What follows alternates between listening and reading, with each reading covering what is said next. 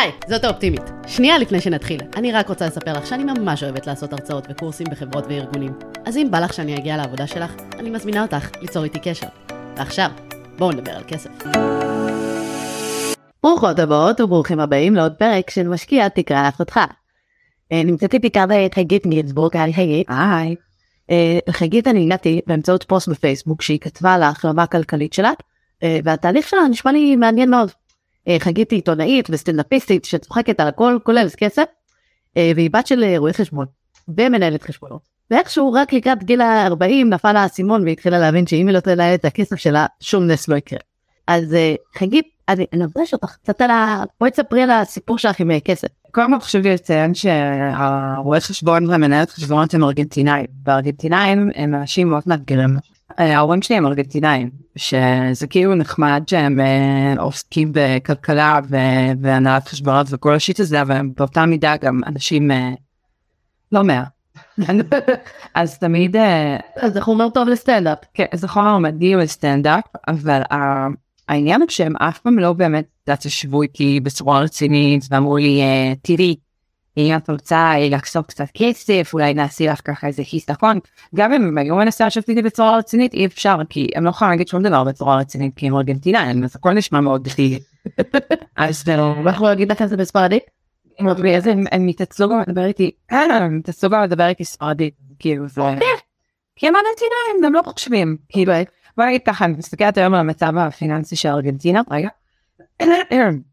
אני מסתכלת היום על המצב הפיננסי של ארגנטינה, את מבינה למה המדינה בקריסה, כי מי שמדענים אותה זה ארגנטינה, המצב בארגנטינה סבבס. אמ, אז בגדול אני אמ, התחלתי לעבוד בגיל ממש ממש צעיר, כשאני קוראת לזה עבודה, אני אגיד את זה במרכאות, כי להיות כתבת נוער ולהריב בנוער זה לא באמת עבודה, אז כאילו...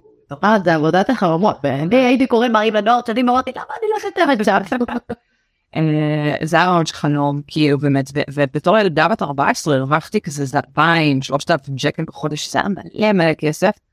ובמקום שאת יודעת מישהו יושיב אותי ויגיד לי טוב את עכשיו מרוויחה כסף בואי תשימי קצת בצד או ללמד אותי לא פשוט הלכתי לשרוף את הכל בקניון הנגב בבאר שבע. אה, ומהר מאוד התפתח איזשהו דפוס של לנסות שופינג כאיזשהו פיצוי רגשי. את יודעת דברים תוך כדי כמו כמו פסיכיאטרי. זה את חושבת שזה יהיה פרק רציני אבל זמן סטנדאפיסטית אז שיהיה לך בהצלחה עם הכל. בסדר נעשה בדיחות שגם זה שהקהל יפסק הקהל לא רק אנחנו הקהל ירחק. אמ, אז אז אני חושבת שכאילו למדתי עם גיל מאוד מאוד צעיר להשתמש בכסף כאיזשהו אלמנט של פיצוי רגשי זאת אומרת שהייתי מרגישה לא טוב עם עצמי או היה לי יום רע או זה תמיד היה איזה פער בין איך שהייתי רוצה להיות לבין מי שאני מגיל מאוד מאוד קטן. אז הכסף היה איזשהו גשר מבחינתי לדבר הזה זאת אומרת הוא היה אמצעי. נגיד סתם לצורך העניין אני קמה בבוקר מרגישה שמנה הולכת לקנר מפרקת אלף שקל על בגדים חדשים כי זה היה בגיל 14 כבר בגיל 14 כן. עכשיו חלק המוזר כאן את יודעת, אצל רוב האנשים אומרים, טוב, גם ההורים לא מבינים שום דבר בכסף, אז הגיוני שלא יהיה להם מה ללמד ילדים, אבל אצלך זה לא היה המצב, ההורים תאורטית כן אמורים להבין בכסף. אבא שלי מאוד מבין בכסף, כי היה לכל רואה חשבון. אה, מבין, אה, הוא מבין קצת פחות ממה שהוא מתיימר להבין לדעתי. אני עובד לה, הביטקוין איזה שטויות, לא צריך להסתיר את הכלום, הוא כאילו באמת אה, זה. ואימא שלי, אני יצאתי מאוד דומה לה, זאת אומרת אימא שלי גם מאוד מאוד לא טובה בדחיית ציפייה, כשהוא גם מנהלת חשבונות, היא מרוויחה משמעותית פחות מרואה חשבון. כשההורים שלי נשואים אז הם uh, עבדו ביחד, היה להם ניסיון ביחד ואז הם התגרשו. Uh, הפערים הם מאוד מאוד גדולים ואמא שלי גם היא לא יודעת כאילו אני יכולה להגיד לך ש... שאמא שלי לאורך השנים היה כל מיני תיאוריות כלכליות שהיא עשתה. והיא כן שייכת לדור אחר שכן כאילו כן יש לה דירה כן כאילו זה, זה, זה משהו אחר. אה, ואני מאוד למדתי ממנה, אמא שלי כאילו היא הייתה מאוד קלה למניפולציה כשהייתי ילדה, אם הייתי רוצה איזה בגד ואבא שלי אומר לא, הייתי הולכת לאמא שלי ואמא שלי הייתה אומרת כן, ועל הדרך קונה לי עוד עשר חולצות. אה, אה, המנגנון הזה של הפיצוי רגשי, של שימוש בקריאת, זה הגיע כלומר מאמא שלה, ומי עשה לך את זה? כן כן, זה ממש העברה בין דורית, זאת אומרת אמא שלי, הסיפור עם יהדות ארגנטינה ואנשים שעלו מארגנטינה זה זאת אומרת הם הגיעו משם אה, עם אה, טוב כשהם הגיעו כבר לא היה להם כסף אבל אמא שלי נולדה לתוך סיטואציה שבה היה הרבה כסף בבית סבא שלי היה נהג במשאית בארגנטינה ב-350 היה המון כסף ואז הוא הצטרף למחתרת אה, היהודית שרדפה את הנאצים שברחו לארגנטינה אחרי מלחמת העולם השנייה. ובאיזשהו שלב תפסו אותו, הוא היה מבריח נשק במשאית שלו, תפסו אותו ושלחו אותו לכלא, וסבתא שלי הייתה מישהי שהוציאו אותה מבית ספר כשהייתה בת 12, אז לא הייתה שום השכלה, שום מקצוע, שום כלום, היא ידעה לתפור והיא ידעה לבשל, ובעצם אימא שלי עברה בגיל שמונה ממצב שהיא חיה עם נני צמודה ובבית גדול וזה למצב של עוני. במצב של לחיות בפחון, כאילו אנשים גר בפחון, היא סיפרה לי שהיא זוכרת שהייתה חוזרת הביתה והיה לה גשם על המיטה, או שהייתה הולכת בשלג והנעליים שלה היו קרועות, ואני חושבת תודעת עוני הזאת יצרה איזשהו צורך בבגרות שלה מאוד מאוד לפצות, גם אם אין את האמצעים. אני רואה את זה אצל הרבה שגדלו בבתים שלא היה בהם הרבה כסף ופתאום מתחיל להיות לנו, אז פשוט הדבר שלי, בוא נבזבז, אף פעם לא היה לי, אז זה מקרה כזה נכון. נכון. ואנשים שכאלה גדלו אין כסף, זה לא עובד ככה, הם כאילו אומרים אוקיי בוא נראה מה הדבר הכי חכם הכי נכון לעשות, זה לא מרגיע מאיזשהו מקום של לפצות על זה שלא היה לי. אני חושבת שזה אחד הדברים הכי חשובים כשעושים תהליך של הכנה כלכלית להבין גם שאנחנו לא נולדנו בוואקום זאת אומרת יש אלמנטים שעוברים מהדורות הקודמים עכשיו אימא שלי באה מתודעת עוני ואבא שלי הוא גדל אצל אה, ההורים שלו סליחה הגרון שלי גמור כי אני אחרי שבע עופות בערך. אמ, אבא שלי הוא גדל אה, אצל הורים שהיה להם בית מרקחת בקורדובה ובארגנטינה וזה גם היה לנו הרבה כסף ובשעה הייתה קמצנות רגשית מאוד מאוד גדולה. זאת אומרת לא היה כמו כלום רגשית וחומרית. כלומר הוא היה לובש בגדים אה, יד שנייה כשעברו עליו מאח שלו הגדול ושני ההורים שלי הגיעו לתוך הסיטואציה הזאת מאיזושהי תודעה של אה, חוסר. ו... ואני חושבת שזה עפר מאוד בבית הדבר הזה שחומר יכול לפצות על רגש או על מחסור ברגש או דברים שהיו קיימים שאי אפשר להעניק. אפילו כשההורים שלי התגרשו, ההורים שלי נפרדו כשהייתי בתשע, ואני זוכרת את השיחה שהם עשו לנו, שהם היא ולאחי שעמדים להיפרד, באמצעות מתנות. באמצעות שולחן מלא במתנות ובקרמבויים ובצעצועים וכל זה, זוכרת שלא הייתה שיחה היה פשוט צעקות אז זה כבר כן, כן, זה גם פרומו, זה הפרומו לגמרי. אבל אבל את יודעת זה זה זה משהו כזה אני גדלתי אני חושבת שגם נתנו לי אני אני ילדה שהגיעה לעולם אחרי ארבע שנים של טיפולי פוריות וגם כשנולדתי הייתה לי אחות הורה שהילדה מתה. אז כשנולדתי לתוך הסיטואציה הזאת אני חושבת שהרגישו צורך לתת לי הכל ובאיזשהו שלב הם לא ידעו להגיד לי לא. ואני למדתי שכל מה שאני רוצה צריך להיות לי עכשיו ואם אני לא אקבל אותו עכשיו אז אני אעשה דרמות שלמות. הוא מאוד הוא בא מאוד בקלות ואין לו שום ערך ויש לי אותו אני יכולה לבזבז אותו ומגיע לי. זה מסר כל כך חשוב שאת נותנת להורים כרגע כי שוב אני עובדת אני לפעמים שגדלו וגם עם ההורים שאנחנו ניתן להם הכל ואני יושבת ועושה תיכון פיננסי להורים מה המטרות שלכם בחיים לממן לילדים ראשון נהיגה לממן להם חתומה לממן להם תים לחוץ לבני כזה זה לא המטרות שלכם. נכון. בואו תלכו קצת לעצמכם. והורים מה איך לא ניתן לילדים את הכל. כי אחרת לא יהיה להם חמור. וזה משהו שלם אני ממש דוגמה אני ממש הפוסטר צ'אט של הדבר הזה כי כן גדלתי בבית שהיה בו כסף אבל דבר מאוד מאוד חשוב זה שבמקביל בגיל תשע גם כשההורים שלי נפרדו ההורים שלי איבדו את כל מה שהיה להם ההורים שלי עבדו מאוד מאוד קשה הם עבדו ביחד באותו משרד ובעצם מי שהיה המנטור של אבא שלי שהוא היה הבוס הגדול במשרד אה, זה היה זוג והם החתימו כמה זוגות של חברים אה, ערבות וברחו מהארץ. וההורים שלי שבזמנו הם היו צעירים הם היו אם אני הייתי בתשע הם היו אפילו עוד לא בני 40. היה להם נניח מיליון מיליון וחצי שקל שווי של אתה יודע הייתה להם היה בית היו שתי מכוניות היו דברים איבדו הכל. ואני חושבת שזה גם יצר איזה מין אה, תחושה בחיים שלי ש, שכסף זה לא דבר שאפשר לנסוע כאילו זה כסף זה דבר רע, זאת אומרת דבר שעושה רע, כי אז ההורים שלי בעקבות הדבר הזה אבא שלי התמוטט נשית, אה, ההורים שלי נפרדו, אה, גרנו בווילה אה, בבית במיתר, זה יישוב ליד באר שבע, היה לי נדות בחצר, היה לי הכל, ואז היינו צריכים לעבור לבית שכור, הוא גם היה בסדר הבית הזה, אבל אבא שלי עבר לגור בדירה בבאר שבע, ואני חושבת שהטראומה הזאת, יחד עם זה שמאוד ניסו להסתיר מאיתנו, זאת אומרת אני ממש זוכרת שהיה יום הולדת תשע או עשר, ואני נורא רציתי בית בובות, ואימא שלי הלכה לסבא שלי, לאבא שלה, וביקשה ממנו שהוא יקנה לי את זה כדי שאני לא ארגיש שחסר משהו, ואני חושבת שזה לא נכון. אני חושבת שצריכה לבוא ולשבת איתי ולהסביר את המצב פחות או יותר, כמה שאפשר לדברר את זה לילדה בת תשע עשר, ו- ולהסביר שזה לא חשוב, שמה שחשוב זה שאני אחגוג יום הולדת עם המשפחה, והכינו לי עוגה והדליקו לי נרות, והמתנות הם לא הדבר הכי חשוב. אז אני חושבת שההורים שלי לא באמת ידעו איך להתנהג בתוך הדבר הזה. אני חושבת שאולי גישה קצת יותר נכונה, כי גם הרבה פעמים כשהורים אומרים לילדים שנמצאים במצב קשור, אין לנו כסף, אין לנו כסף, זה גם תודה שגם נכון, חד משמעית לבוא ולהגיד, הנה הסכום שיש לנו, בואו נבחר ביחד מה אנחנו רוצים. חד כלומר להפוך את הילדים בגיל 9-10 זה גם גיל שאפשר לקבל בו את ההחלטות, אנחנו רוצים עוגה, רוצים את המשפחה, ובואו נראה מה נשאר בתקציב הזה. נכון, ולא היה את הדבר הזה, פשוט לא היה את הדבר הזה, וגם באמת, וההורים שמתעסקים יום יום בכסף. חד משמעית, חד משמעית, זה, זה, זה, זו האירוניה הגדולה של חיי, אני מדברת על זה לפעמים בסטנדאפ, שיש המון אירוניה, כי כמו שחושבים שארגנטינאים הם אנשים חמים בלבביהם, והם בעצם נכים רגשית וקרים, והומור מרושע, אז אותו דבר עם העניין הזה של הסדנה הולד חיפש, כי הם, הם, תראי, אני נולדתי מאוד אה, ערמומית, מגיל מאוד קטן הייתי ערמומית, וידעתי לעשות מניפולציות, והם באמת לא ידעו להגיד לי לא, ואני חושבת שבאמת היה לי כל מה שרציתי. זאת אומרת, זה, זה אף פעם לא היה מספיק. זאת אומרת, גם אם ביקשתי, אני זוכרת שכשהייתי נערה, אני לא יודעת אם את אולי צעירה ממני בכמה שנים, את זוכרת שהיה כזה קטע ללבוש ג'ינס קרוקר? היה כזה, כן, כן, הייתי גדלתי בבאר שבע ואני צ'חלה גאה, והיה, והוא היה עולה איזה, אני לא יודעת, 400 שקל, שבזמנו זה היה מלא כסף, ואני כל הזמן דרשתי, כאילו לאבא שלי היה לקוח שהיה לו שהוא מכר את הג'ינסים האלה, שזה גם לא היה עולה לו כמו שזה עולה לאנשים אחרים. פשוט ישבתי לאבא שלי על העורק הראשי, לקנות לי עוד ג'ינסים ועוד ג'ינסים, זאת אומרת לא היה מספיק לי אחד, והם לא ידעו איך להגיד לי לא.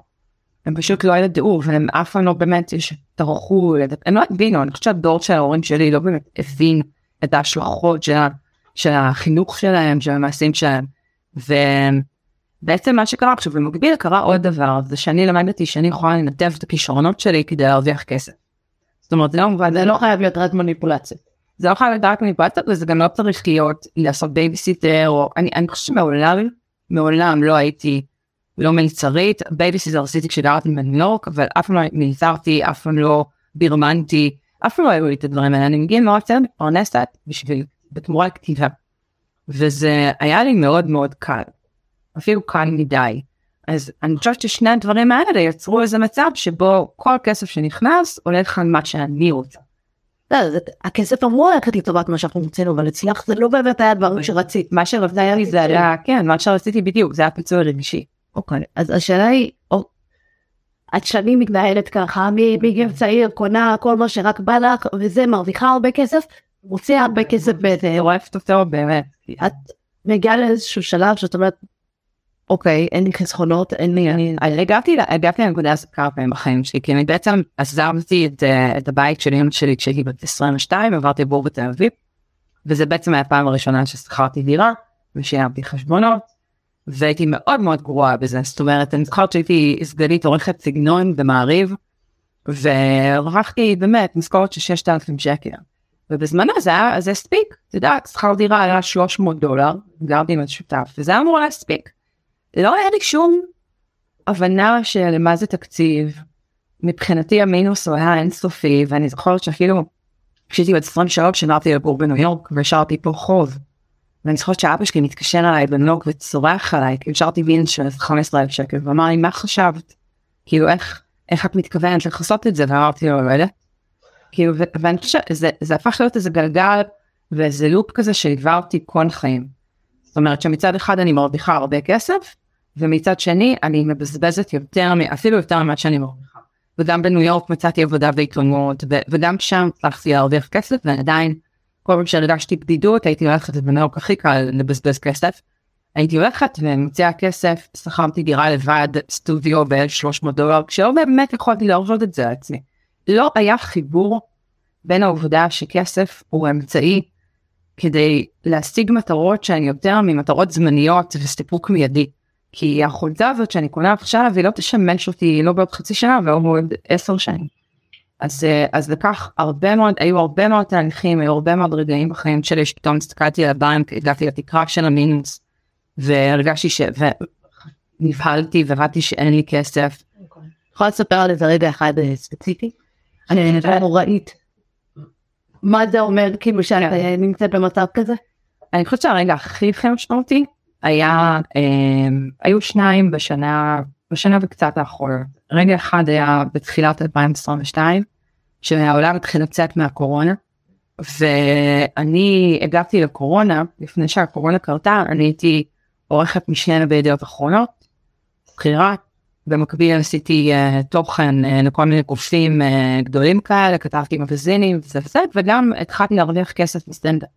בנקודה הזאת הייתי בערך חמש שנים בסטנדאפ, וכבר התחלתי להרוויח כסף, והייתי במצב כלכלי הכי טוב שהייתי בו בחיים שלי, כולל חיסכון בצד של כמה עשרות אלפי שקלים, שלא היה לי כזה אף פעם. ואז הגיעה הקורונה, והכל פשוט התפוגג, זאת אומרת סגרו לי את הסטנדאפ, פיטרו אותי מידיעות אחרונות, כאילו כל העבודות האחרות, פשוט הכל התפוגג. אז בקורונה אמרתי לעצמי, אוקיי, את תמיד עומדת על הרגליים, את אשת תוכן גם ממש טובה, ובאמת מהר מאוד מצאתי עבודה באי-ביי, והתחלתי להופיע בזום, ועשיתי יותר כסף בקורונה ממה שעשיתי לפני הקורונה. באמת, והשאלה אם יצאת עם הקורונה מחסכונות בסוף או יצאתי מהקורונה עם חיסכון של שש ספורות. פעם ראשונה בחיים שלי ולא במינוס ובלי חובות בלי שום דבר ואז מה שקרה זה שפתאום התחיל לשקוע כל התחילה לשקוע טראומה של קורונה כל מיני דברים אחרים שקרו במקביל כי היו שנתיים שלוש מאוד משמעותיות בחיים שלי. ולקחתי עבודה שהיא לא הייתה אה, החלטה חכמה כלכלית ופשוט אה, תוך כמה חודשים כל החיסכון כאילו פשוט גם הייתי בדיכאון אז הייתי פחות כאילו תפוקתית וגם אה, וגם פשוט העבודה שהייתה לי שהזמן שהשקעתי בה לעומת הכסף שקיבלתי תמורתה לא היו שווים לא הייתה קורלציה פשוט תוך כמה חודשים כל חיסכון התפוגג. סכום של שש ספרות תוך כמה חודשים. כן. כי הייתי השתמשתי בו למחיה. רוב האנשים אם תגידי להם בטח רווקים צעירים לא יבואו ויגידו שהם בזזור. לא אני לא מדברת פה חצי מיליון שקל אני מדברת על 100 אלף שקל. אז כאילו אני חושבת, אני חושבת שזה חצי שנה שמונה חודשים שאני משתמשת בזה למחיה זה לא כזה מופרך. כי לא היו לי מספיק הכנסות אחרות. והתסכול מהדבר הזה שכבר עשיתי את התהליך של ההחלמה וכבר באמת הצלחתי מאוד למתן את הקניות ו... והגעתי למצב שיש לי כסף בצד ועוד פעם אני באותה נקודה ממש שברה אותי וחזרתי לאותה התנהגות של לקנות דברים ושופינג ולפצות עצמי. והרגע השני המשמעותי היה לפני חצי שנה בערך כשעברתי אה, דירה. הייתה לי דירת שלושה חדרים ברמת גן והחדר הספייר הוא היה חדר ארונות כי יש לי כל כך הרבה בגדים שהם עוד ישות בבית. כאילו חבל שהם לא משלמים ארנונה ולא הולכים לעבוד כדי לממן את גם הם וגם הכלב שלי שחי רנט פרי על חשבוני כבר 16 שנה. והחדר הזה היה חדר ארונות וקראתי לו קבר אחים כי פשוט היה שם המון של בגדים וכשהגיע הזמן להרוס את הדירה אז פתאום התחלתי להסתכל על החדר הזה ולמיין אותו ולעשות decluttering כמו שעושים כמו שאומרים דירה ופתאום קלטתי איפה נמצא כל הכסף שלי על שטויות על, על דברים חסרי חשיבות חסר משמעות מלא בגדים היו מלא בגדים עם טיקטים שקניתי באיזה גחמה כי, כי לאנשים כמוני הקניות אונליין זה הדבר הכי נורא שקרה. האפליקציה של זרה בא לי לתבוע אותם באופן אישי בחיי כאילו באמת זה ASOS זרה כל הדברים האלה.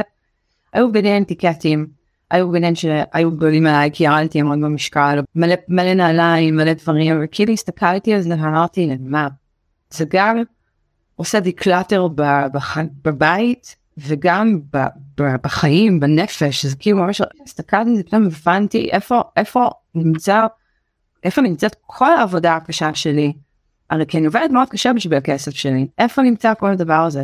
וזה אז הרגע שפשוט אמרתי לעצמי, חגית, די. עכשיו אני בן אדם מאוד בינארי, זאת אומרת אני או הכל או כלום. אז אני מאוד אמרתי לעצמי, את לא, לא תפסיקי לקנות באופן גורף, אבל את כן תתחילי לעבוד עם איזשהו תקציב.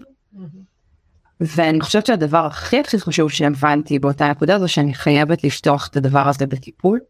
עוד פעם שהמטפלת שלי ניסתה לדבר איתי על העניין של ההתנהלות הכלכלית שלי זה עשה לי כזאת חרדה שלא הסכמתי לדבר על זה ופתחתי את זה.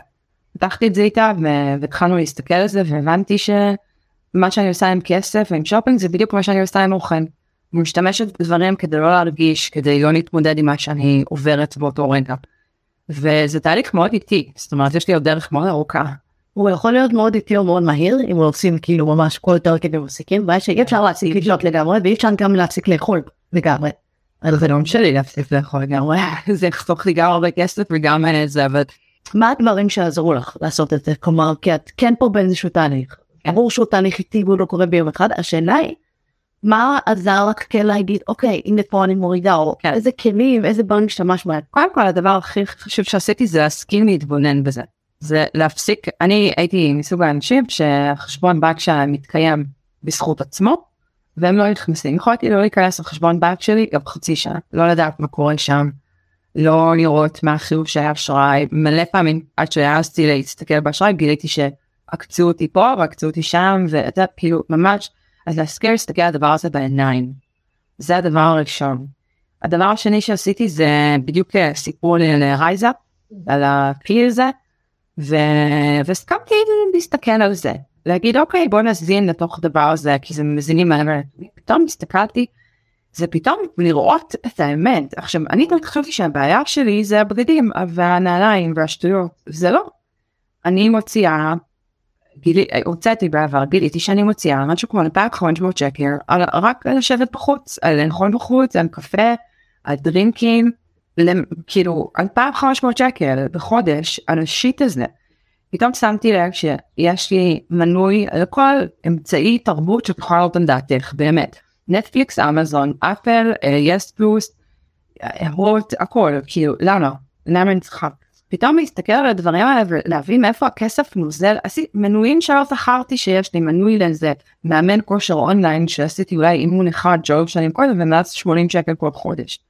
המון המון המון דברים שבגלל שהעלמתי עין, כאילו מה זה העלמתי? עצמתי את העיניים שלי כמו בת יענה, תקעתי את הראש בחול, פתאום כשהסתכלתי על זה ראיתי שאם אני רק שנייה עושה סדר בדברים האלה, אני כבר חוסכת לעצמי איזה 2,000-3,000 שקל בחודש. אני רואה את זה המון, אני מלווה משפחות ואני מלווה כאילו אנשים, ואני רואה שכשיושבים, אני לא עושה את זה עם אפליקציה, אני חושבת שיש המון אה, היגיון בהרבה דברים, תובנות שנופלות בזמן שעושים את התהליך ידני. פשוט הם רואים ובהתחלה אומרים דבר אחד, כן אני אולי אבזבז קצת יותר מדי על זה, קצת על זה, ופתאום אנחנו רואים שעושים אחר, מיד פתאום יש, כמו שאמרת, מלא תשלומים ששכחנו, ומלא דברים שאפשר להוזיל גם. מלא עוולות מיותרות, מלא כרטיסים מיותרים. אני, תראה, הייתה לי הלוואה מאוד גדולה, ואחת, כי עוד דבר, זו טעות מאוד מאוד גדולה, שאם אני יכולה באמת להגיד משהו אחד לאנשים פה, זה אל תקחו הלוואות. זה כאילו, זה באמת, זה בור שאין לו תחתית. לא הלוואות לכיסוי את המינוס, הלוואות לטובת מינוף והשקעות. זה, משהו אחר, בסדר, אני ההשקעות היחידות שלי זה באמת באסוס, אבל, אה, כאילו, אה, הייתה לי איזושהי הלוואה. שנים במבחת הזה. כן, כן, אני יודעת שאני מייצגת הרבה דברים שהם מאוד אה, זה, אבל אני לא, אני לא גאה להיות כזאת, את יודעת, הלוואי והייתי משהו אחר, אבל הייתה לי הלוואה מאוד גדולה, פתאום הסתכלתי, דוקאתי שאני נשארת ריבית מטורפת, משהו כמו נקוד, תשע נקודה משהו, כאילו זה פלוס פריים, זה היה באמת, עכשיו גם לא הבנתי מה זה פלוס פריים, לא היה לי מושג. ואת יודעת, פתאום הסתכלתי על הדברים האלה ואמרתי, אוקיי, כאילו, לא, די. אז, אז התמודדתי עם זה, עשיתי איזשהו שינוי, כאילו, עכשיו אני חושבת שהדבר הכי קשה לאדם כמוני, שהוא מאוד אימפולסיבי ומאוד קשה לקחות סיפוקים, ואני גם, אני ככה, אני כזאת בחיים שלי, הכל כזה מאוד אמורפי והכל איזה, זה באמת להציג לעצמי גבולות. זה להגיד, אוקיי, את רוצה לשתות קפה בחוץ? סבבה, אין בעיה, את לא תגבילי את עצמך, את לא תעברי עכשיו כאילו לחיות באיזה צמצום אה, מאוד מאוד קיצוני. אבל שותה קפה בחוץ, סבבה, את לא צריכה לשבת לשתות גם קפה, גם סודה, גם מזמיני חול, גם זה וזה וזה. את רוצה לאכול בחוץ, תאכלי פעם בשבוע. את רוצה לשבת לשתות קפה בחוץ? לא כל יום. לא כל יום. אפילו שאני גרה בגבעתיים ויש לי בתי קפה וזה לא כל יום. לא לחלק לתשלומים. שזה גם משהו שזה זה פשוט הלוואה. חד משמעית הלוואה. לא לחלק לתשלומים. אני היום לא מחלקת כלום לתשלומים. קניתי כרטיס טיסה לניו יורק לפני חודשיים, תשלום אחד. את לא לשלם על תשלום אחד אז כנראה אין לך כסף לטוס אל תטוסי. אני ממש ממש כאילו אה, אני גם אה, משתדלת להתנהל הרבה יותר מזומן כי הדבר הזה אפל וואץ' והאייפון והאפל פיי הזה זה זוועת עולם אני רוצה כל כך מגניבה אני כאילו וולברין אני הולכת אני זאת לא טעות, כן? זאת המטרה, זה- המחקרים מראים שמזומן מרגישים את הכסף. אני ממש משתדלת אה, דברים את ה- כאילו סופר וזה שזה גם אחד הדברים אני תמיד הייתי מזמינה אה, קניות הביתה אונליין וכשאת מזמינה אוכל באונליין אין לך שום הבנה של הכמויות שאת צריכה של מה יש לך קודם במקרר אולי תסתכלי קודם לפני שאת קונה הייתי מזמינה תמיד זה גם השאר שלי ואמא שלי תמיד הכל over הכל over. והפסקתי לעשות קניות כאילו באונליין. הייתי הולכת למכאן, למכולת, וזה משמעותית הוריד לי את ההוצאות על סופר. מצחיק מה שאת אומרת, כי אצל רוב האנשים זה הפוך. אני אעשה הזמנות רק אונליין, אבל אז אני פה בבית, ואז אני הולכת ובודקת, רגע צריך את זה, רגע צריך את זה, זה נגמר. אז אני יכולה להבין מה ההבדל? כי אצלך את סוחבת את זה בעצמך. אני גם עושה את זה בעצמי, אני גם, ואז את חושבת, רגע, נו באמת, יש לי כוח עכשיו לצהוב, אה, שישייה? לא, אז אני לא אקנה את זה. תראי גם ברמה הכי פשוטה, הסופרים אונליין הרבה יותר יקרים, אני יודעת לך דוגמה שזה כאילו אפילו הפתעתי את עצמי, ממש השבוע. אמ, יש איזה יוגורט ספציפי שאני מאוד אוהבת שאני אוכלת. ויש איזה סופר אונליין שלפעמים כשאין לי כוח או אני זונה אני באמת מזמינה לו קניות קטנות. זה כזה סופר שכונתי כזה קניות קטנות שהוא לא יקר גם עשיתי השוואת מחיר אבל היוגורט הזה בסופר אונליין עולה 4.20 והשבוע הלכתי לסופר שאין שלי ליד הבית הלכתי ברגל וראיתי שבסופר הזה הוא עולה שלוש וחצי. עכשיו חגית של פעם הייתה אומרת מה זה 70 אגורות. אבל אמרתי כן וזה משמעותי. הדברים האלה משמעותיים. עכשיו אני לא אגיד לך שאני תמיד אלך לסופר ותמיד אה, אעשה את העדפה לקנות את הדברים היותר זולים אבל אבל הקטנות האלה של, של להתעכב זה כי הבנתי שאני שווה את זה.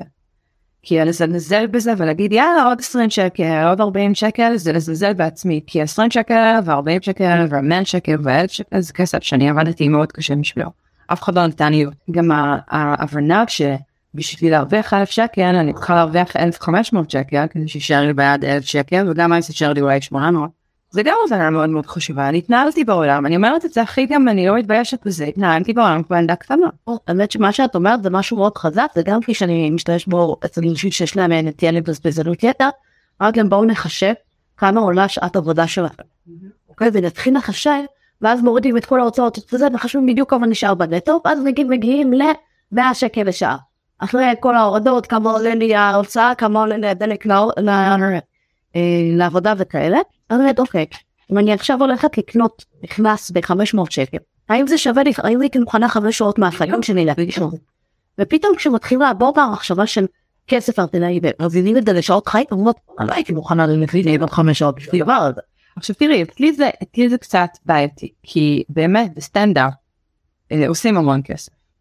המון כסף זה מושחת באמת העובדה שאני עומדת על שעה על במה או את יודעת הם מזמינים אותי הרבה להופיע באירועים של חברות הייטק כל מיני הרבה חברה ימי הולדת כל מיני דברים כאלה. העובדה שאני עומדת ומדברת שעה שטויות. מצחיקה אנשים. אתה יושבת ומתכננת את החומר הזה לפני. אני- אני- הפורט הזה את היא מתכננת את ההרצאות את בן אדם מאוד מתוכנת, גם ישבתי ותכננת את השיחה שלנו לפני הקלטה וזה, אני לא כזאת, אני בן אדם שמאלתר, אני מאוד טובה בזה, זאת אומרת, אני כן, יש איזו הכנה מראש שאני שולחת שאלים וכזה כותבת בדיחות על, ה- על חברה או המשרד או מה שזה לא יהיה, אבל העובדה שאני נוסעת למקום, עומדת שעה, שעה ורבע, מדברת, צוחקת על אנשים, מצחיקה אנשים, על הדרך, אני לוקחת על חשבונם, נותנים לי דרינקים, נותנים לי זה, נותנים לי זה, ומקבלת משכורת שהיא לפעמים משכורת חודשית של אנשים אחרים. וזה טריקי אצלי, כי ברגע שאני מקבלת סכומים כאלה, אני אומרת, אה אוקיי, עכשיו, יודע, יש לי מפלצת קטנה כזאת שמתעוררת, אני אומרת, "אה, בוא נלך לקניון, את יודעת, והיא ישר מתעוררת. אני מטפלת בה כמו שהייתי מטפלת באיזה חיית מחמד, כי לא יש להתייחס למפלצת הזאת כמו איזה חיית מחמד, ולפעמים צריך להכיל אותה, וזה בסדר, אז אני אומרת לעצמי, אוקיי, החודש עבדת ככה, אני לוקחת ככה, שם בחיסכון שלך ככה, הפרשת ככה לפנסיה, לקרן השתלמות, עשית כל הדברים האלה, נשאר לך את הסכום הזה, מתוך זה את יכולה לקחת 500 שקל, או 1,000 שקל, או לפעמים זה 200 שקל, ולקנות לך משהו. עכשיו אני, אז זה גם לא תהליך ליניארי, זאת אומרת, זה לא, הוא, תהליך מאוד דינמי, יש הרבה עליות ומורדות, נגיד אחת הטעות הכי גדולות שעשיתי בשנה החולפת זה הרכב שלי. שזו טעות שהמון המון אנשים עושים. העניין הזה של לקנות רכב אב שלי, הרואה חשבון מאולד, כשאני הייתי בת 30 קנה לי רכב מתנה בליסינג. והכניס אותי באמת מבחינתי ספרמיק פירמידה הרכבים האלה. את קונה רכב אחד אחרי שלוש שנים אומרים לך בואי תחזירי אותו. תוסיפי עוד איזשהו סכום תקחי עוד הלוואה הגבלות תקני רכב חדש ואני כבר עשר שנים בתוך הלופ הזה עכשיו כש, כשהגיע הזמן אה, אני להחליף את הרכב הקודם שלי לפני כמעט שנה. אבא שלי אמר לי זהו אני סיימתי כי עד עכשיו אבא שלי תמיד היה שם, שם את ה down payment הוא מטפל לי בהכל כל ילדה קטנה באמת. לא הבנתי בזה כלום לא הבנתי על מה אני משלמת כמה ריביות אני משלמת כמה לא הבנתי כלום ידעתי שאני משלמת כמה מאות שקלים בחודש על הליסינג של הרכב כמה אלפי שקלים בשנה ביטוח דלק וזהו וזהו. אבא שלי בא, הוא אמר לי, די, פיניטו, את רוצה להחליף את הרכב, את רוצה זה, תטפלי בזה בעצמך. מרוב שהדבר הזה הבהיל אותי והייתי overwhelmed, במקום לעשות את ההחלטה החכמה, שההחלטה החכמה הייתה צריכה להיות להחזיר את הרכב שלי, כי הייתה עליו הלוואה, כאילו לעשות, או למכור אותו, או לעשות trade-in, לעשות את ההלוואה, ולקחת את מה שיש לי, ולחפש הלוואה בתנאים יותר טובים, או איזשהו מימון בתנאים יותר טובים, ולקנות רכב יד שנייה, יד שלישית, משהו קטן, משהו, אני לא, אני, המרדף הזה היה חדש, חדש, חדש, לפעמים כן, כן, והבנתי את זה רק בדיעבד, אני ממש כאילו עשיתי טעות עם הרכב שלי, אני מאוד אוהבת את האבא שלי, וקניתי רכב שהוא, אני לא צריכה אותו, הוא גדול מדי, הוא יקר, הוא עולה לי הרבה יותר כסף ממה שהרכב הקודם עליו, ואני משנה את ערימות של הריביות, ואני, ואני בימים אלה ממש מנסה להבין מה יקרה אם אני אמכור את הרכב הזה, כמה כסף אני אפסיד, או מה יותר ישתלם לי. כי זה באמת הייתה החלטה כל כך מטומטמת כך שהתהליך הזה הוא מאוד לא ליניארי ואני עושה עוד המון המון טעויות ויש לי עוד הרבה פעמים שאני נופלת לגחמות של עצמי בסוף זאת התמכרות אבל כן אני היום נמצאת מאוד מאוד במודעות של להבין שיש יחס ישיר בין תחושת שחיקה שלי והעייפות והדיכאון שאני סובלת ממנו לפעמים. תחושה הזאת שלא משנה מה אני עושה זה לא מספיק זה מאוד אני מרגישה מאוד זה מרגיש מאוד סיזיפי, כי כל הזמן לעבוד לעבוד ולא להגיע לשום דבר והמטפלת שלי זאת שהצביעה זה אמרה לי ברור כי את מבזבזת הרבה מעבר לאמצעים שלך.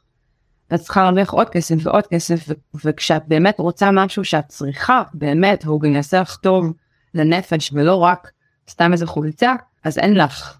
ו- וזה זה, זה, זה גלגל כזה שנורא מייאש אז, אז זה תהליך. השאלה היא מה יכול לעזור בתהליך כי יש כמה דברים שאני מכירה מניסיון שעובד כן. אה, למשל הנושא של אוטומציה.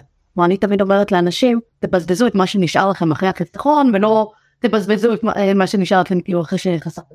קודם כל, תגדירו ברגע איזשהו תאריך מסוים שקודם כל יורד כסף לחיסכון. אצלכם זה יותר קל, להיכנס משכורת בתהליך קבוע.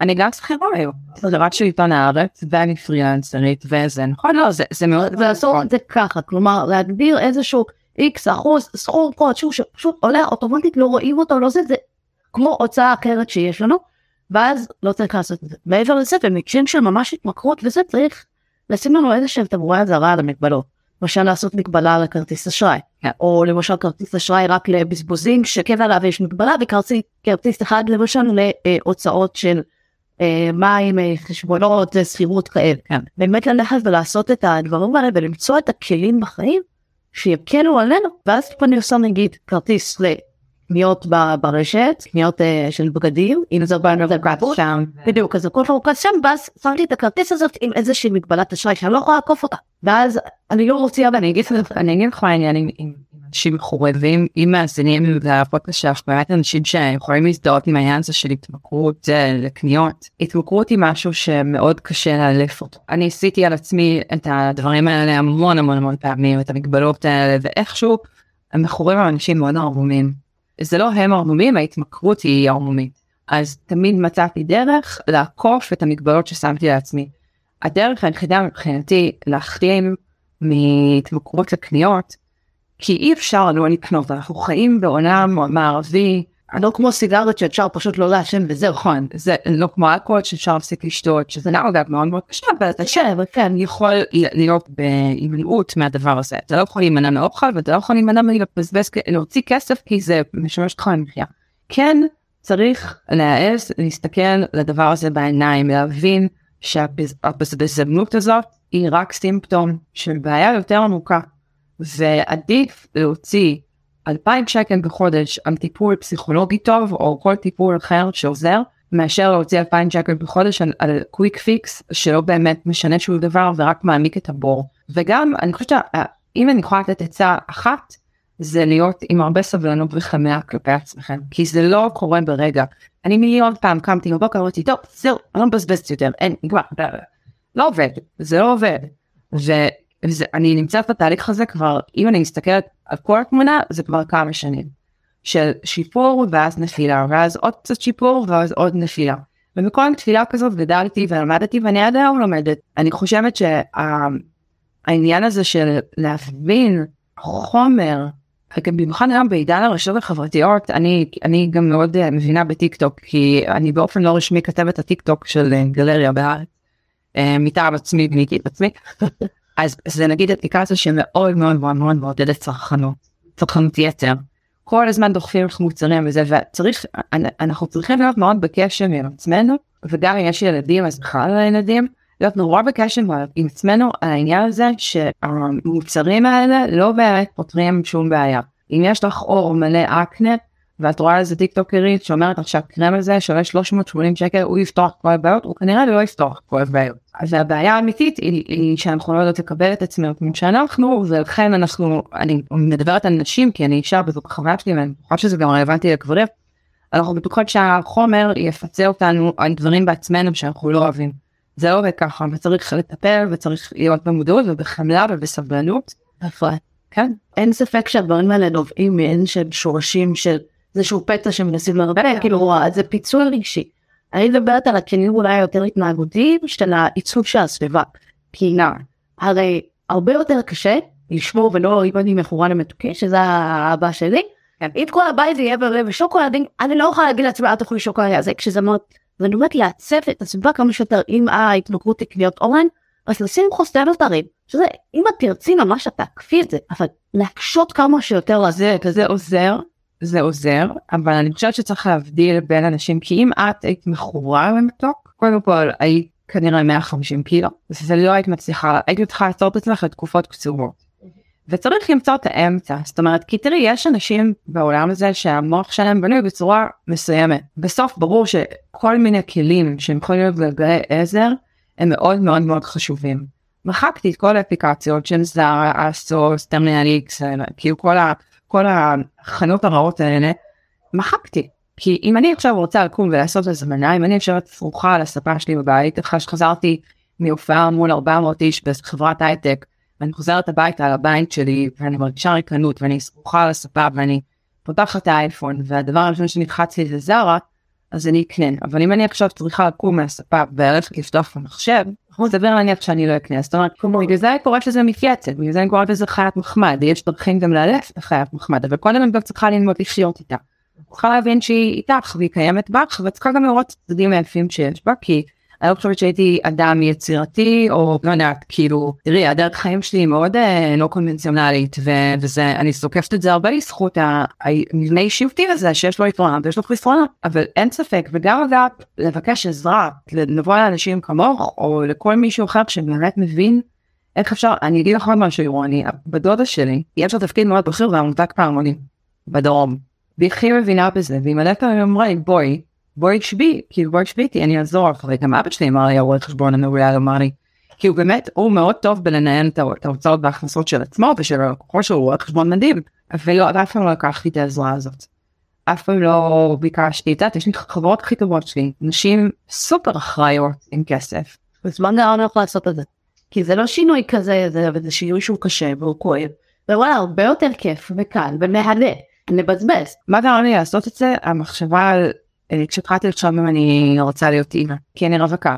וכשאת רווקה את מגיעה לסוף שנות ה-30 שלך, את לא לגמרי חושבת אם אני אעשה ילד, איך אני אעשה ילד. בגיל 36 עשיתי הקפאת ביציות. שם התחיל איזה, התחלנו ניצנים של מחשבה וכשהייתי בת 38 התחלתי תהליך של הורות משותפת. פתאום כשאת מדמיינת ילד בחיים שלך את יכולה גם לראות איזשהו עתיד בשביל עצמך לא הכל מאוד כאן ועכשיו. ופתאום חשבתי זה, זה מצחיק זה התהליך מעניין כי חשבתי על הילד שלי ואמרתי מגיע לילד הזה שתהיה לו אימא שיכולה לתת לו אמצעים כדי להיות בן אדם מוצלח. אז אמרתי למה את אומרת את זה על ילד תיאורטי שעוד לא קיים אבל את לא יכולה להגיד את זה על עצמך. למה לך לא מגיע שיהיה לך עתיד, שיהיה לך דירה, שיהיה לך, אה, שיהיה לך כסף בצד, שתוכלי לטייל בעולם ולצבור חוויות ולא רק לקפל בגדים ואחר כך לתרום אותם ואני חושבת שזה משהו, זו הייתה איזה נקודה וגם במקביל חברה מאוד טובה שלי שהיא אחות קופת חולים שהן לא עושות המון כסף. הייתה אמרה שהיא נרשמה על אה, מחיר למשתכן והיא הולכת לקנות דירה והסתכלת עליהם איזה כסף אמרתי לה אסטרוקציה שתהיי בצד. אמרתי לה מה? מאיפה יש לך? כאילו כמה מאות אלפי שקלים אצל נראה לי אני חוסכת כל החיים. ופתאום הסתכלתי על זה ואמרתי בוא חגית את שורפת פה כל כך הרבה אנרגיה וזמן וכסף ודי באמת פתאום אני עכשיו לא יודעת אם ציבור המראה מול הפרצוף של מה יכול להיות? כן כן כן עכשיו אני כנראה לא הייתי יכולה היא מתנהלת בצורה אחת ואני מתנהלת בצורה אחרת אבל אני כן הרקע הזה של להבין שהיא מספיק אכפת לי מאיזה ילד שלא קיים עדיין אסור שלא אכפת לי גם מעצמי ומהעתיד שלי. העתיד הזה לא יכול להסתכן בלהעביר שקים של בגדים מדירה לדירה, אני גם באמת לא רוצה לשכור דירות כל חיים, ואני לא רוצה לחכות לעוד שאבא שלי ילך לעולמו, ורק אז תהיה לי דירה, כי כשאבא שלי ילך לעולמו תהיה לי ירושה. אבל אני לא רוצה לחכות לזה, ואני לא רוצה, את יודעת, להסתמך על זה, ואני יכולה, אם אני באמת אלמד לאט לאט להתנהל כלכלית יותר נכון, אני יכולה, תראי, אני לא יודעת אם המצב היום, אני לא יודעת כמה, אני אוכל לקנות בלאפ, בסדר? אבל כרגע אני גם לא יכולה לקנות את הבלאטה הזאת, אז זה באמת עניין שהתהליך הזה של ההחלמה הוא הולך קו בקו, כשאת לומדת לאהוב את עצמך, ואת לומדת להכיל את הרגשות של עצמך, את לומדת שמגיע לך יותר טוב. מגיע לך. אחד הדברים שאני רואה הרבה פעמים זה מוטיבציה וילדים גם אם הם תיאורטיים כן. מוטיבציה מאוד uh, עצומה אבל אני תמיד אומרת לאנשים תתחילו עם למה. ואנשים אומרים שואלת אותם למה הגעתם אליי אה כי צריך לחסוך צריך לשים כסף בצד אין להם זה לתשובה נכון. אתם לא תתמידו זה תהליך כמו שאת אומרת זה לוקח זמן זה דורש אה, שינוי הרגלים זה הכל זה תהליך אתם לא תתמידו אף פעם אם זה יהיה סתם בשביל איזה כותרת. אם זה כי אמרו לכם שחשוב לשים כסף בצד להשקיע אני אומרת להם זה התהליך של למשל שאני עושה כל אחד בואו תדמיינו את התמונת ניצחון שלכם תדמיינו את הרגע הזה שהצלחתם להשיג בזכות החיסכון. כן, זה לא זה לא עניין של הכסף אה, זה זה עניין של אצלי זה היה לדמיין את עצמי אומרת אה, תודה רבה נותנת חיבוק לבוס ועוזבת את עולם ההייטק. אה, אצל חלק מהאנשים זה יכול לקנות את בית החלומות שלהם וזה תשאירו את המקום הזה שיהיה לכם כאילו כשאתם עולים על הטיסה ועושים את הטיול מסביב לעולם. אחת תמיד ראיתי נכון נכון זה בדיוק וזה אני חושבת שגם בשביל זה אנחנו פה בעולם אנחנו לא פה בשביל לשלם חשבונות ולא ו- בדיוק כאילו וגם ככה הכל פה נורא נורא יקר והכל נורא קשה ואת יודעת אני אומרת את זה בתור מישהי שאני מאוד מודעת לפריבילגיה שלי אני מרוויחה משכורת שלדעתי יש משפחות ש... שלא מרוויחות ככה ואני מאוד מודעת לפריבילגיה הזאת וההבנה הזאת שהחיים הם, הם בסוף זה לתבור זיכרונות זה לאהוב זה להרגיש תחושת משמעות. גם אחד הדברים שמאוד מאוד מאוד חידדו לי אה, ועזרו לי בכל הזה של ההתמכרות לשופינג זה התנדבות. זה להכניס ערך במקום שמעניין שיש בו ערך. והרבה פעמים אני יש לי איזה איזה קצבה שנתית של הופעות בהתנדבות שאני עושה ואני גם מתנדבת כאילו אני לא לא אפרט במה אבל אני אבל אני מתנדבת והדבר הזה הכניס כל כך הרבה משמעות וערך לחיים שלי שפתאום לפעמים אני נכנסת לקנם כי אני לעשות איזה סידור. אני מסתכלת על הפקידים והרבה פעמים אז נראה לי למה. למה כן. כן. האמת שגם התנדבות וגם הנושא של תרומות הרבה פעמים זה מאוד מאוד מקדם כלכלית למרות שזה כביכול נשמע שזה לא. כי הוא, זה, זה אנחנו משדרים לעצמנו באיזשהו מקום משדרים לתת מילה ואומרים לו תקשיב יש לנו כל כך הרבה שאנחנו יכולים לתת לאחרים. אז אנחנו לא נמצאים במצב של הישרדות ובריחה אם אני תורמת ויש לי את היכולת גם להתנדב. נכון. אז פתאום אנחנו כל, אם אני רק אומרת לעצמי בוא נהיה לי כסף אין לי כסף פתאום נתתי אני אומרת רגע יש לי. תראי אני לא משהו אחר במעשי. אני ב... יש לי ליין סטנדאפיסטי בצוותא שנקרא מועדון סטנדאפיסטיות של צוותא והתחלתי בחודשים האחרונים אה, לעשות אה, ערב שהוא רק פתוחה לסטנדאפיסטיות כי חלק מהפעילות שלי זה לייצר במה שוויונית לאנשים בתחום שמאוד מדיר אותן ומאוד סטנדאפ זה מרות הפודקאסט הזה. כן בדיוק נכון זה ממש עולמות משיקים במובן הזה. והחלטתי שדוגמה פתוחה אני מקדישה כל פעם לעמותה אחרת שפועלת לקידום זכויות נשים או להט"ב ובעצם כל ההכנסות מהערב עוברות לאותה עמותה. וזה באמת החיבור הזה בין אומנות לתרומה לקהילה נתן לי איזה תחושה וגם העובדה שאני מאפשרת לסטנדאפיסטיות צעירות להתנסות ולהרוויח זמן במה שזה הכי חשוב בסטנדאפ זה נתן לי כזאת תחושת משמעות וכזה סיפוק אני באמת הרבה פחות קונה מאז שיש לי את הערב הזה ואפרופו שאמרת התת מודע היה לי פעם איזה חבר אמריקאי גורו כזה טיפ היחיד שלקחתי ממנו והוא באמת היה מליין על חשבון אנשים מסכנים שהשיבו לו כסף. אבל הוא נתן לי טיפ שבאמת מאוד מאוד הולך איתי זה לשים בצד 10% מההכנסות שלך. מה שזה והוא גם תמיד היה מסתובב עם סכומים של כסף מאוד גדולים בארנק במזומן. הוא היה אומר שזה נותן לך תחושה של שפע זאת אומרת שיש לי כסף כי יש לי את הכסף כי הצטמתי כל חודש 10% מההכנסות שלי בצד. יש לי ידיעה שיש לי כסף וזה מייצר עוד כסף פון חיים ובאמת בתקופות אני לא תמיד מקבידה בזה אני מודה. אני אומרת חיסכון הוראת קבע אוטומט. יש לי לכם את החיים קלים. יש לי אבל אני חושבת שהאוטומציה היא כבר הופכת להיות משהו נגיד אני ההפרשות של הקרן השתלמות אני שוכחת שהם שם. אז זה מעולה בפרקטיקום, אבל ברמת התת מודע, אם את עושה, את נכנסת לחשבון בנק ביום שנכנס לך כסף 15 חודש, לא יודעת ומסתכלת כמה הכנסות היו לך, ואני בתור עצמאית אז בכלל רק עצמאית, נכון? אז כל פעם זה גם משתנה וזה, אבל אני אסתכל בסוף החודש להגיד אוקיי נכנסתי עם חודש איקס כסף, לוקחת עכשיו 10 אחוז, לוקחת את זה פיזית, מעבירה את זה פיזית באתר של הבנק, מעבירה את זה לצד. זה כשאני עושה את זה, זה באמת נתן לי איזו תחושת רוגע ושלווה כזאת, שאני אומרת אוקיי, יש לי כסף, ותמיד בתקופות כאלה, נכנסות עוד הופעות, עוד אני גם מלמדת סטנדאפ, אז, אז יש עוד פניות מתלמידים, כל מיני הזמנות להרצאות, לווטאבר. זה ממש מייצר איזה אינרציה וזה כן כן והטיפ הכי דבילי שאני יכולה לתת בפודקאסט הזה שהוא בוודאות הטיפ הכי אידיוטי שנתנו בפודקאסט הזה בכל קורותיו כל שנתיים זה משהו אידיוטי שראיתי בטיק טוק כל תחילת חודש אני לא מאמין שאני אומרת את זה אבל כאילו כבר חשפתי את זה באינסטגרם שלי. כל ראשון חודש אני לוקחת אה, קינמון טחון שמה אותו על היד. אוקיי. אני לא באמת מאמינה בזה ומה אכפת לי. שם אותו על היד פותחת את הדלת נושפת אותו על הפתח של הדלת. אומרים שזה מביא שפע וזה שזה אידיוטי נורא הרבה יותר היה בזה אבל תודי גם דבר לי קצת מלכלך וקצת מלכלך לא בקטנה ממש לא עושה ריח טוב. לא יודעת אני עושה את זה כאילו ראיתי את זה בטיק טוק שמישהי אמרה אה, שזה אני יכולה לקבל את זה בהקשר של אה, הרגל כלומר איזשהו הרגל שאני עושה למען השפע שלי וזה ואז אני כן מרגישה שנוהגת לעצמי תוך כדי. כאילו זה מאוד היא נוהגת לעצמי ואת עושה תאבי ממש זה בכל זה זה מביא לזה זה מביא לזה התכווננות שכן אני רוצה שפע בחיים שלי ואני גם מוכנה גם לעשות מה שצריך בשביל להביא את השפע הזה וגם כאילו לא יודעת נתתי את הטיפ הזה לעוקבות שלי באינסטגרם וכולם אומרים שהן עושות את זה ואני לא יודעת מקסימום נהיה עניות ביחד. אבל היי קדמון לא עולה כזה הרבה נכון נכון אז את זה את מאשרת זה קנייה, זה קנייה. אני שוב אומרת, מבחינת לעשות הרגל כלשהו, כלומר מבחינת הפסיכולוגי של האושר והצד המנטלי, כן יש איזשהו ערך בהרגל שאני אומרת לעצמי שאני עושה את זה לטובת ההנקטנות הכלכלית. כן, עדיף שההרגל יהיה לשים כל חודש כסף בצד חד משמעית. זה יותר הגיוני, אבל אם כרגע אני אומרת שמתי את הכסף בצד, כן, אל תוותרו על חלק כזה, אבל שמתי את הכסף בצד.